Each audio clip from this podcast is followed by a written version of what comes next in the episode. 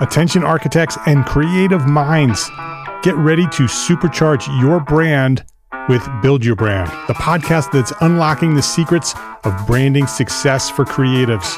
Hey there, it's Mark R. LePage, founder of Entre Architect, and I'm inviting you to join my friend, architect marketing expert Jeff Eccles at Build Your Brand podcast, where he explores the captivating stories of the world's top brands and transforms their lessons into powerful moves for small firm architects and creatives like you. In season one, Jeff shares the thrilling tale of Southwest Airlines, where he dissects their journey to the summit and distills it into strategies tailor made for you. It's important to keep in mind that companies like Southwest compete in the real world, just like you, and face real world challenges, just like you. You might be surprised at how similar those challenges are to the struggles that you grapple with on a day to day basis. Don't miss out on your blueprint for success. Subscribe, tune in, and let's build your brand together. You may have noticed that the very best brands in the world are also known for having somewhat unique corporate cultures. That's often the glue that holds everything together when they encounter those rough spots. We don't do it because it inconveniences the passengers to whom we are primarily dedicated, the short haul, uh, frequent flyer. Follow the link in the show notes to subscribe to Build Your Brand today. Remember, no matter the size, the journey's the same. Your brand's journey to the top starts here.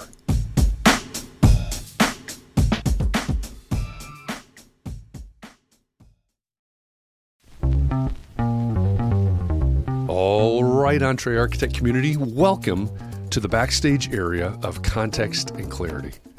Every Thursday afternoon on Context and Clarity Live, Catherine McPhail and I, and our live audiences that are joining us from all across the internet, we get to talk to a special guest to search for clarity around the things that matter most to you, the architect, no matter what your context is. You may be the employee of a firm that's dreaming of doing your own thing. Or you may have had your own firm for a year, or 10 years, or 20 years, and you're starting to rethink or reimagine what that firm could or maybe even should be. Every week, we cover topics that fall under the broad umbrella of the business of architecture, and they're all the need to know topics for the success of entrepreneur architects just like you. If we've never met before, my name is Jeff Eccles, and what you're about to listen to is the audio recording of a conversation that my co host, Catherine McPhail, and I had to break down this week's Context and Clarity Live conversation. So, thanks for joining us as we share our biggest takeaways and look for ways to apply what we heard in the Context and Clarity Live conversation to our own businesses. In this episode, we talked with Christian Giordano. Christian is the president and a co owner of Mancini Duffy, and he's also the host of the Anti Architect podcast. If you're not familiar with Mancini Duffy, they're a firm that's been in business for over 100 years and has, with Christian and his partners at the helm, it's been reimagined and remade over the past several years. From my point of view, they're not only focused on doing great design work, as they would be, but they're rethinking both the future of their client's experience and what I would call the future of project delivery. So we talk with Christian about disruption in the profession, and we really dig into the technology and the processes that they use at Mancini Duffy, including their proprietary tool belt software and their design lab. And if you're wondering about the origin of the name of Christian's podcast, the Anti Architect podcast, well, we get into that as well. Oh, and also Nerds, Ropes, and Bruce Springsteen. So be sure to listen in for those explanations. As usual, Catherine McPhail joined me for both the conversation with Christian Giordano and backstage afterward. Catherine is my co host, and she's an architect and podcaster in Fairhaven, Massachusetts. In addition to Context and Clarity, Catherine hosts Talking Home Renovations with the House Maven, and she's the CEO of Demios Architects. As always, I'm looking forward to talking about our takeaways from the conversation. So let's go backstage and listen in as Catherine and I talk about our conversation with Christian Giordano, president and co owner of Mancini Duffy and host of the Anti Architect podcast.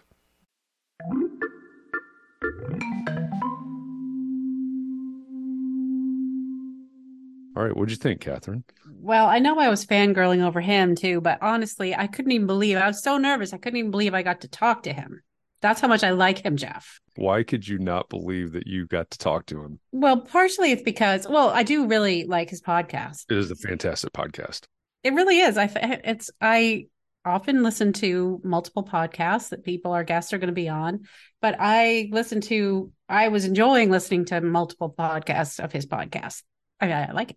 So um not to say I don't always enjoy them, but you know what I mean. I was uh anyway, and he interviewed Chris Voss, which of course I'm a big fan of Chris Voss. So anyway, it was great. It was great talking to him today, and I am so so excited about um the idea of I mean I guess I'm always excited about the idea of being able to inhabit my buildings without them being having to be built like in the models and you can just go in the VR. That would be so that would be so much fun. Right. When he was when he was talking about how Mancini Duffy works, he mentioned I mean so I guess to give a little bit of background, and of course you can you can uh, get all of this if you go over to the EntreArchitect YouTube channel and, and watch the full video of our conversation. But Mancini Duffy has developed what they call the tool belt, and they have their design lab, and and they're thinking very differently. And it's you know as our I guess our title says, um, a tech first look at innovation in architecture and architecture and, and construction and so they're they're doing uh, some really innovative things, including what you're talking about, right? Basically, inviting their clients into their Revit models using VR glasses. Hopefully, that's the right term. Um, through their proprietary tool belt software. I mean, it would be fun just to design things just to go into them without I mean, I think those of us who like to design, I'm never going to be asked to design a cathedral, let's say, but I could build it and in Revit and then hang out in there. Yeah. Or, I mean, change things when I'm in there. The whole thing's very exciting. I do design in front of my clients. I've been told repeatedly not to do that because it makes it look, I'm, because I make it look easy, I guess. And so then they don't want to have to pay me for it. But the thing is, they really do enjoy being part. It's, I do it with a screen sharing thing um, over Zoom. So but I think they appreciate being able to be in the middle of the room and see what I mean in my case it's just their house. so it's not it's not a big theater that anybody's raising up over the over the whatever, you know. It's not it's not a big deal, but yeah, but people do but people do get excited because it's it seems more understandable than just drawings. It strikes me that and we brought this up in in the conversation with Christian that part of what they're doing at Mancini Duffy is they're pushing the envelope in terms of what I would call project delivery, which is actually the topic for my undergrad pro practice class this morning. It was about project delivery, as it turns out, just coincidentally. So, you know, how do we get from the idea, from the design into construction? So there's that facet of it, but then there's also the facet of what I'll I'll call it client experience and you know i think in in your case designing in front of your your clients or with your clients you know making it too easy or whatever i i think so as architects as professionals for the profession i think we really really need to think about the client experience. And when Christian is talking about using these tools that they use at Mancini Duffy. One, one, one of the goals being to truncate the amount of time that it takes to get through the process. But another way of of looking at it is helping the clients understand the design, react to the design. You know, as you said, sort of stand in the room.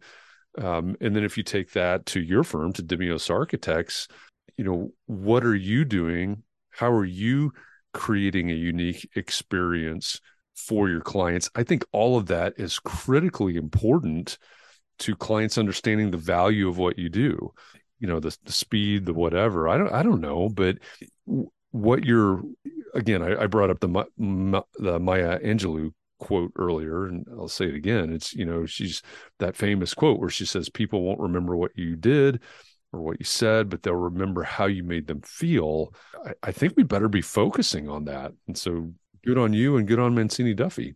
Yeah, they do. They do really like it. And it's faster for me. And I don't have to go back and forth, like Christian was saying. I don't have to go back and forth for weeks on fairly simple things that we can just decide together, um, looking at the different options in kind of real time. So I don't know. I that's the way I like to do it, and I think they like it too. But I've you know I get excited about metaverse type things or this virtual uh, being in these buildings. So I don't know what it is with me. It could be my video game obsession, my latent video game obsession that that gets me excited. I can do it for work instead. Yeah, I, I think you know when you brought that up and and the, the the metaverse topic with Christian, and I was listening to his responses and, and what he was saying. I was I was right there with you. It's uh, understanding that the metaverse, the metaverses are virtual places that is not where these you know the Mancini Duffy tools are not in one of the or on one of the metaverses, however you say that. But what he's describing, you know, and what you were asking about, I'm going, there's a really fine line between this. And I, I think it's simply that they're not, you know, they're not in one of the metaverses. I think that's about the only difference in a way. Yeah. What if somebody could build a metaverse that the tool to build in it is Revit? so that we could just simply take our we could buy the land as he was saying and then you put the thing that you've already built in it I, I, think typically you know thinking back to some of the guests we had earlier this year i think typically the pushback is the amount of com- computing power it would take if everybody you know uploaded uploaded multi gigabyte uh revit files to uh revit models someday we'll be able to do that and it'll it's gonna be exciting yeah there's uh you know neil degrasse tyson not personally. I wish I did know him personally because he's pretty cool dude. Neil deGrasse Tyson uh, on TikTok. He has for those of you uh, those of you that are out there uh, that use TikTok, or maybe if you don't, uh, Neil deGrasse Tyson has awesome TikToks. First of he all, he does. And I saw one the other day where he and I, I don't know who the guy that he's with sometimes don't know if they actually if they have a show. It appears that they must have some sort of show, but they were they were talking about what if what we call reality is really just an elaborate simulation. Oh yeah, I saw that one. Yeah.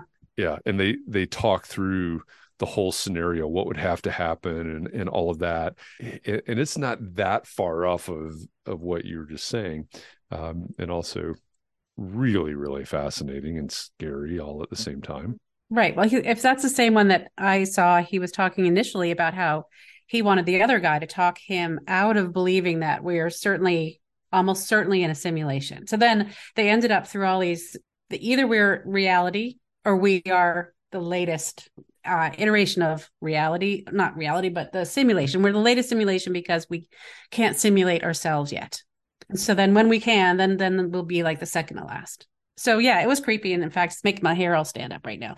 But um, but yeah, so he said, well, there's like a 50 50 chance then, and that feels a lot better than almost certain, almost certainly. And the only reason there's a speed of light is because. Oh yeah, that was good. That's the sort of the limit of the the uh, computational power. You have to give the programmers time to design the next your next step, basically. Yeah, you're flying somewhere, then they need to make that whole model. It's just when you get off there, it is. Yeah, exactly. Yeah, really fascinating. Yeah, amazing. Amazing. There's all of this because who even in the end, in the end, I always end up from these conversations thinking like I actually have no idea what's going on. Well, the one thing we have learned is that Mancini Duffy is um, they're the ones that are doing the designing in our simulations. they're the ones behind the curtain, I guess. Yeah, it's pretty it's pretty wild the world we live in now. It it is, and you know, and I kind of look at what I've learned about Mancini Duffy over the past week or week and a half, because you, like you said, you listen to to podcasts. This is basically how we we uh, prepare for these conversations. Listen to podcasts. If somebody has a book, we might listen to the book. Things like that. Not much reading going on around here, apparently, but uh, oh well, we listen to the books. That counts. It does. It absolutely does. But listening to Christian's conversations, not only on the Anti Architect podcast, which I, I do encourage everybody to go listen to, because one of the things I appreciate, first of all, they're really good conversations. Second of all, there's a ton of variety in the guests and the the topics and everything. So I think it's a little bit refreshing. You know, you get to, oh well, this one's uh, about hotels, and this one's about lifting lifting a theater, and you, you know, there's a lot of variety there. But uh, also in listening to his conversations, for instance, with Mark R. LePage on the EntreArchitect podcast and, and a lot of other podcasts, it's you really get a feel for the passion that he has for architecture and for the profession, but also the passion behind, you know, this idea of disruption, or we have to push the um, we have to push the profession forward and that that's one of the things I personally really appreciate about Christian is because we are very much aligned on on those topics. So enjoyed getting ready for this one and and the conversation. The hotel conversation was interesting because it talked about the customer experience that he was revolutionizing. Is that a, a word? Revolutionizing. Mm-hmm. Hmm. The um the whole hotel the whole hotel experience. Thinking about what it's like to be the client going through it or the customer, the guest, I guess, going through it. So it pops up everywhere. Once you start thinking about customer experience and think about your own customer experience with different different companies. And anyway it's just been on my mind a lot recently. What is my client experience? My the, not my client experience but the experience of my clients. Anyway it's really important. Yeah well i i think that's to me i think that's fundamental to the profession and I think it's very often overlooked. is, You know, a lot of architects look at, well, what's the value of what I do? Or what architects do, if you know, to generalize and so, oh, it's these these buildings that we design or these spaces that we create. And ultimately, I don't think that's actually true. I think what's I think the truth is it's okay, what is that space that you created and how does that make someone feel? And operate or work or live or you know how does that make their life better their business better or whatever. So there there's the user piece of it but there's also the client service piece of it where you know when we think about the commoditization of the profession that a lot of people will complain about is yeah okay well what's the difference between i don't know going and buying you know pick, pick your favorite thing whether it's it's uh, a coffee or a car or or something like that you know what what is our attitude towards something where we have a really great experience to get something versus oh whatever i went and got that out of a machine or i got it out of lo- on, online or something like that for basically the same thing. The vast majority of the time we're willing to pay more for that great experience. We see more value in that great experience for the same thing than we do oh i can get that out of a vending machine or i can get that off of amazon or you know something else. There, there's lots and lots of examples out there so i think we better be concentrating uh, focusing on that. Right and the more i personally pay for something the better i want the customer experience to be. The, the, the less i care how much it costs if it was a great experience and i would definitely do it again and it was so worth it you know, that sort of thing. So I want my clients to feel that way. Like that was so worth it. Yeah, it was more than this other person, but it was uh it was worth it having the um the guidance and companion going through the whole thing. So I look at it that way. So I'm trying to look at it that way, I should say. But yeah, I don't know, just the whole idea of 3D printing things and 3D printing not just like he was saying like the the simple concrete boxes or whatever people might be doing now. Not that they're simple, because I guess the one you saw in Austin wasn't simple. Just there's so much potential there for 3D printing of all sorts of things body parts, building parts. His attitude about 3D printing, both in our conversation and other conversations that I listened to and, other people's podcasts, other conversations that he had on other people's podcasts, I, I found that really intriguing because what their what their commitment to at Mancini Duffy is if we're going to 3D print something, it's going to be a a finished piece. It's going to be the last piece. So maybe that is a piece of something, or it is a material that's used, you know, sort of a finished material in the building or something like that. And it's not going to replicate a brick or, you know, something else that's already out there. Um, because he said, this is something I, I, I won't forget. He said, because if we're not doing that, or if it's just a model or if it's you know it's a study model or something like that he said essentially what you've got is a toy. I went okay. Well yeah it is kind of what they are. They're fun to play with right now. But yeah i i wonder if buildings will become more ornate. You know how they were ornate because there were craftsmen who could do that kind of thing. And then with modernism and everything part of it is that it's not as expensive because there's not the i remember being in i can't remember which building it was in rome but they had these little putti faces in the um you know in the trim above the door. And of course you can't get that now because nobody's going to carve that in stone. Yeah yeah. I mean you could 3d print something like that. And so maybe maybe frilly filigree type stuff is going to come back or who knows where that could lead it's a tool that'll let us do that. Obviously, at Mancini Duffy, they're into the technology and they're really, really thinking about. It. I mean, I'm I'm thoroughly impressed by the way that that they're approaching their practice the way that the design lab started was I had a random idea that, you know, we, we had bought a 3D printer and we had always talked about research and development and what could we do to get ahead of things. And this was probably 10 years ago. I was at a wedding or some event and they, you know, you go there and they have the collapsible chairs and they're always ugly. And I thought, oh, we could design a better collapsible chair and we should 3D print it. And that was the original idea. And it turns out that was really hard to do. There's a reason why those collapsible chairs are the way they are. But it led us down a road of the 3D printing. And then we started the lab. And then it became a weekly meeting. And a group of us would get together and we would just spitball ideas. Hey, wouldn't it be cool if? And we had a long, long laundry list of stuff that we'd take, you know, once a week, we'd spend an hour in there. And then along the way, the idea of VR came up and how could we really utilize VR? And I was always fascinated by, so I grew up, you know, when I went to architecture school, I did 3D modeling. I mean, that was, I was really good at 3D modeling. And it was when first started, you had to reboot your computer into like MS DOS and bring up 3D Studio Max 1. And you'd have to do these, you know, this modeling. And it was a lot of commands and, and stuff. And I, there's no way I could even remember how to start that now. Um, but I was really good at 3D modeling. And that eventually evolved as I became a designer and then a senior designer. And I had clients, and I would do a lot of those renderings myself. And I would be you know, we'd go to a place. I remember a, a, client who became a very, very close friend. She said to me, We were looking at a broadcast space, this amazing building that was done. And she said to me, Wow, I really didn't expect it to look like this. It's it's great, but I didn't I didn't expect it to look like this. And I thought, my God, it looks identical to the renderings. Like it looks identical. What are you talking about? And so what I realized is that the renderings, as great as they are, they don't give that sense of place and that feel, that Maya Angelou quote, right?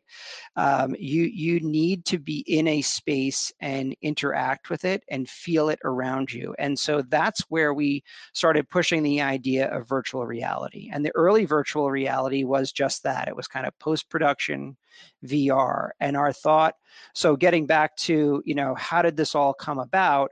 In our weekly meetings as we got more and more serious about things, we said, well, maybe there's a process that we could create where we're not wasting time we're not doing post production we're not you know creating essentially a virtual reality rendering version but how can we connect it?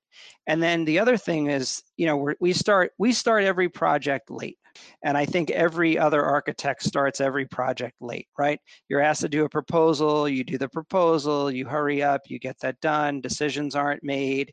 It's supposed to start in November and you know it's but instead it starts in january and you're two months behind already on day one but the end date doesn't move right? And you're like oh god now now we're behind. So great thanks. So this was another way of jumping ahead. If we could eliminate the sort of weekly meeting and the weekly meeting where we're doing one thing and then we're focusing on that and then we're coming back with it revised again the week later and then we're revising that again another week and another week if we could collapse weeks of work into one meeting boy we could really then take advantage of those weeks and actually do what we're good at and design I love the idea of disruption, but not disruption for disruption's sake. And I don't see that at all in what in the way that Mancini Duffy as a firm thinks or operates. They're not they're not just out to just mix things up. They're out to say, okay, we've got these tools, or maybe develop new tools. You know, how can we do this to make the client experience better, to make the project delivery better, you know, whatever whatever the situation is. And I remember, I think it was in Christian's conversation with Mark on the Entre Architect podcast, where he said their goal is in five years not to be doing construction documents. Well, that's always a good goal, in my opinion. It is. And, you know, when I first, when I heard him say that, my thought was, oh, they're going to start outsourcing. They're going to just focus mm. on design. They're going to start outsourcing the, the, uh, the development of their construction docs to, you know, somebody else, or they're going to partner with somebody. Right. But that's not what he was talking, talking about. about. Yeah. No, they're just talking about sending out the model, and that's that's it. That's the that's the thing. I don't even know what you would call it. That's the thing that gets permitted and is used in the in the field. And people, even in the comments today, were saying, "Well, that's never going to work because, well, okay, reasons it wouldn't work is because people can't read Revit. Like people in the building department can't read it. People on the job site can't read it." When I heard him say that on, like I said, I think it was the Entre Architect podcast. I had not yet heard him talk about I, I, I already knew that he went to UCLA. I didn't realize that Frank Gehry was teaching at UCLA when he was when Christian went there. So I didn't I didn't realize that Frank Gehry connection. But once I did, I went that makes total sense because you know with the complexity of the Gehry designs, they had to develop software that that went directly into production without doing you know paper drawings and so that made total sense to me. That clicked right away. It's like I get it now. I I know exactly why they're they're wanting to make that leap beyond the fact that in my mind it just makes sense. But that pushback, you know, oh, like you said, oh, the AHJ, they they can't handle the Revit model or whatever, whatever. We're not in a vacuum. We don't. I mean, we we try. I mean, this profession tries really hard in some ways to operate in a vacuum, but it's not reality. And so to think that, oh, well, we're going to start delivering Revit models, you know, as the deliverable to the city of Indianapolis where I am, no, that's that's not going to work, right? Unless there's a change at the city of Indianapolis delivering a Revit model directly to a contractor. No, that's not going to work if it's a contractor that works off the the hood of their pickup truck and you know they're they're banging two by fours together. No it's going to take the right contractors and the right projects you know obviously.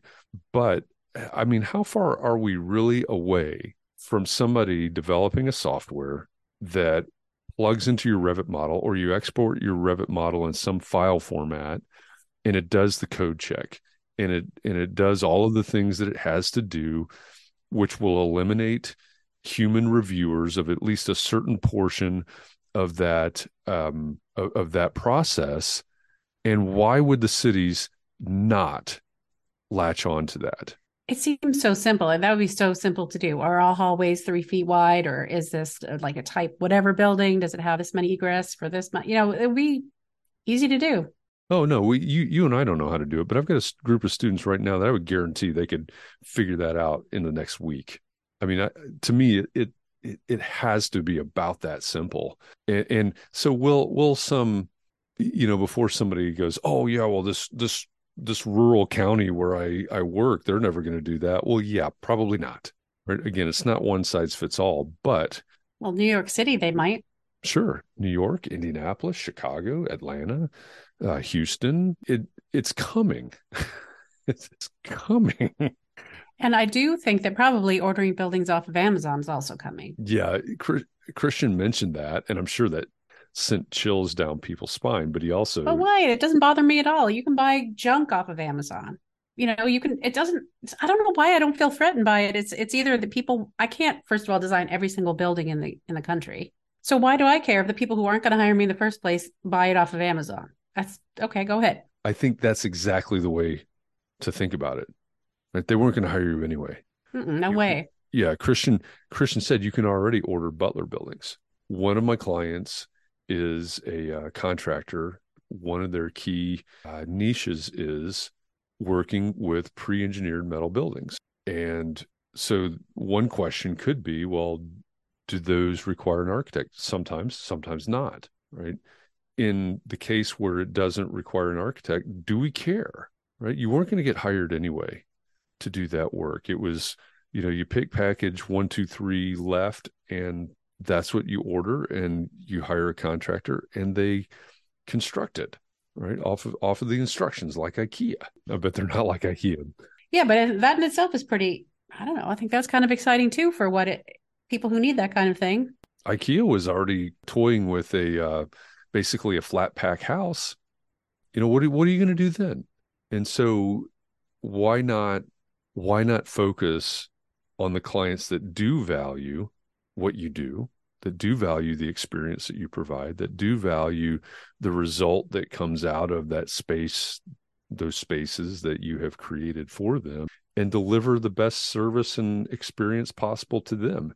And if you know what if there's somebody that needs a, a building that does not require an architect in your area and they can order it off of amazon and hire a contractor it's going to happen anyway yep it's going to happen anyway but that's kind of the opposite of what Christian was talking about, of course. I just can't get over the idea of of being able to inhabit the building, even with a contractor. Can you imagine if you uh, bring this a project and you can then go in there with the contractor and say, well, what would be an easier way for you to build this or this, or do you, what do you think about this detail and how can we do that? And so collaborating with the builder would be so much better with both of us in the building ahead of time, in this ghost of the building or a projection of the building. I don't know. I just think it would change, It'd be a game changer. I think so. You, you know, and you were, you asked a question, and it was exactly the question I was going to ask is, does it take a special skill set?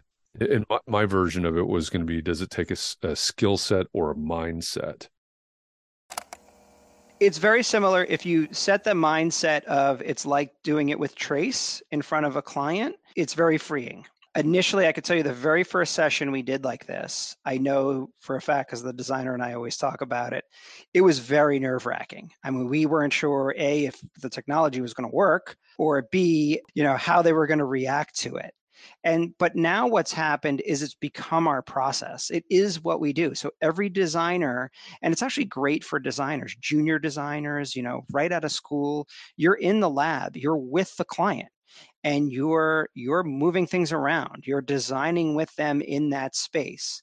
And again you're not you're not taking direction necessarily from them you're experimenting you're sketching you're sketching in revit you're sketching in 3d you're sketching in this vr environment and nothing's perfect when you leave there but it's pretty close right? I know oh, the bathrooms are over there the you know whatever the the the lobbies on that side of the building and now and we all are we all agree yes this feels right this is this works now we're going to actually sit back we're going to go back to our desk and we're going to hunker down and we're going to get into all those details. So people get comfortable with it over time. You don't need any special skill set and that was by design. You just work in revit like you would work any other day if you were sitting at home sitting at your desk. The client just happens to be there. Sure it takes a skill set because you've got to be able to work in revit and you know do these things but it also you know it, it takes the mindset of this is this is a whole lot like working on trace paper you know where the, the client is here we're in revit they've got glasses on we're making these changes and it's you know it's sort of it's it's this design process um and i think i think if we adopt that mindset probably about the way that we work, but also the way that we interact with clients. And like you said, I think that's super important. We're talking about that in class this week with with my students. They don't they don't understand. Well, why wouldn't you do that with a contractor? Because you it's exactly what you were saying. You could look at these different details and and you know make adjustments or figure things out or you know these these types of things. And so I, you know, I think in terms of pushing the profession forward, like Christian talks about, uh, they're workable ideas in my mind. Yeah. And I'm kind of inspired to change the way I'm just thinking, why can't I do the same thing that I do with my clients? Have a Zoom meeting, which I do sometimes with contractors, and talk about different details and how are we going to do this and that. And they think it's helpful for even for them to see it in 3D so they understand what I'm talking about a little bit better, like much more quickly. Mm-hmm. Yeah, it's you know we we have to develop good working relationships and good partnerships. And I you know I think in those terms if we think about what Christian is talking about and we think about the way that Mancini Duffy is working, if if we don't have good relationships, if we have combative relationships with contractors, with other partners in the process, this isn't going to fix it. Right. I mean, it's what they're doing, it requires good work with good people, with good relationships, and all of that. So, you know, if your problem is, oh, I don't, you know, I don't know why the contractor doesn't like this, or I don't know why the contractor won't accept this, or do what I maybe do a little bit of introspection. It may not be the tools. It might be you. It might be. I have been incredibly inspired by this conversation with Christian. I don't quote unquote do architecture anymore, uh, so it doesn't apply 100% to uh, what I actually do do. But uh, I find it incredibly inspiring and um, gives me a lot of hope for the direction of the profession if you know a lot more firms besides Mancini Duffy start to think in this way. And I know they're not the only one, but uh, I do think that they're a shining example. So I I thoroughly enjoyed this conversation.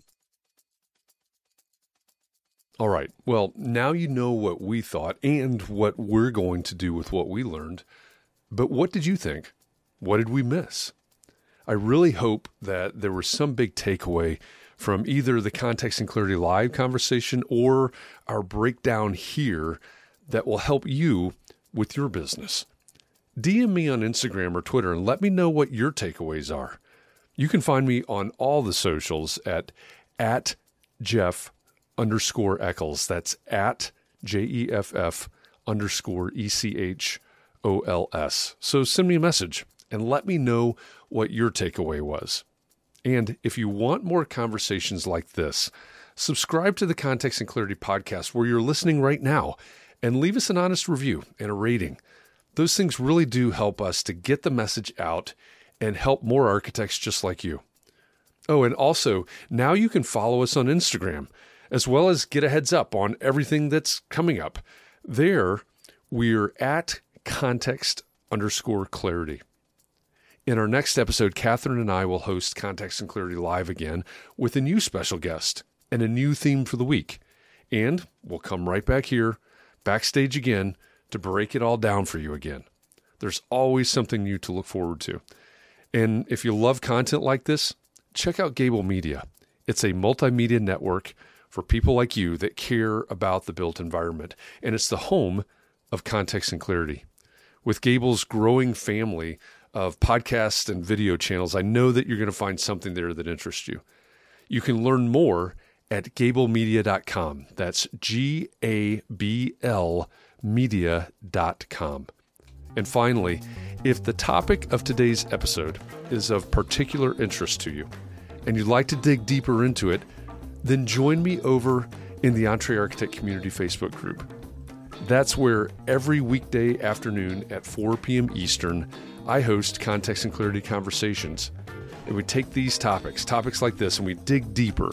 We have a conversation in real time to try to find more clarity around the things that matter most to you. So thanks for listening. I hope our time together has inspired you to think about your community, your practice, and how you can support those around you. Catherine and I will be back for our next episode, and in the meantime, I hope you'll join me and the Entre Architect community on Facebook today at 4 p.m. Eastern so that we can help each other find more clarity around the topics that matter most, no matter what your context may be.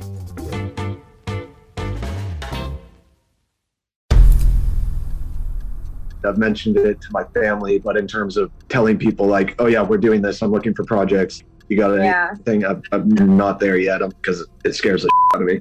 Dreaming of launching your own architecture firm? Well, buckle up for a wild ride with Emerging, the podcast that shares what it's really like to start an architecture firm. Where do we begin? We don't even know what type of business to formalize as. Is it an LLC? Is it an LLP? Like, how are taxes? I mean, the list is astronomical. Season 1 featured founders Jeffrey, Lexi, and Chris owners of Level Studio Architecture are your fearless guides on this unfiltered journey from napkin sketches to a thriving studio. One evening, stumbled into one last dive, we sat at the bar and pondered our postgraduate futures. Amidst the conversation, a napkin became the canvas for our aspirations, sketching plans and milestones, sealing our heartfelt commitment and shared dreams. In drawing down dreams on a napkin collectively, that then you know in your head you've rooted like oh i'm connected to these people like long term the process of starting an architecture practice brims with excitement and challenges demanding meticulous planning flawless execution and unyielding resilience i kind of hate the term because it's so overly used but i think everybody knows imposter syndrome and i think it's it's so real to this day I, I i don't know if it's with everybody but with me i'm always questioning like us? Can we do this? Are we ready to do this? Are we prepared? Can we do it? Did we just decide a name? we did it, guys. Oh my One that God. came out of nowhere. Woo! It came out of nowhere. I liked it. I saw it. Ready to turn your aspirations into reality? Follow the link in the show notes to subscribe to Emerging and chart your own path to architectural success.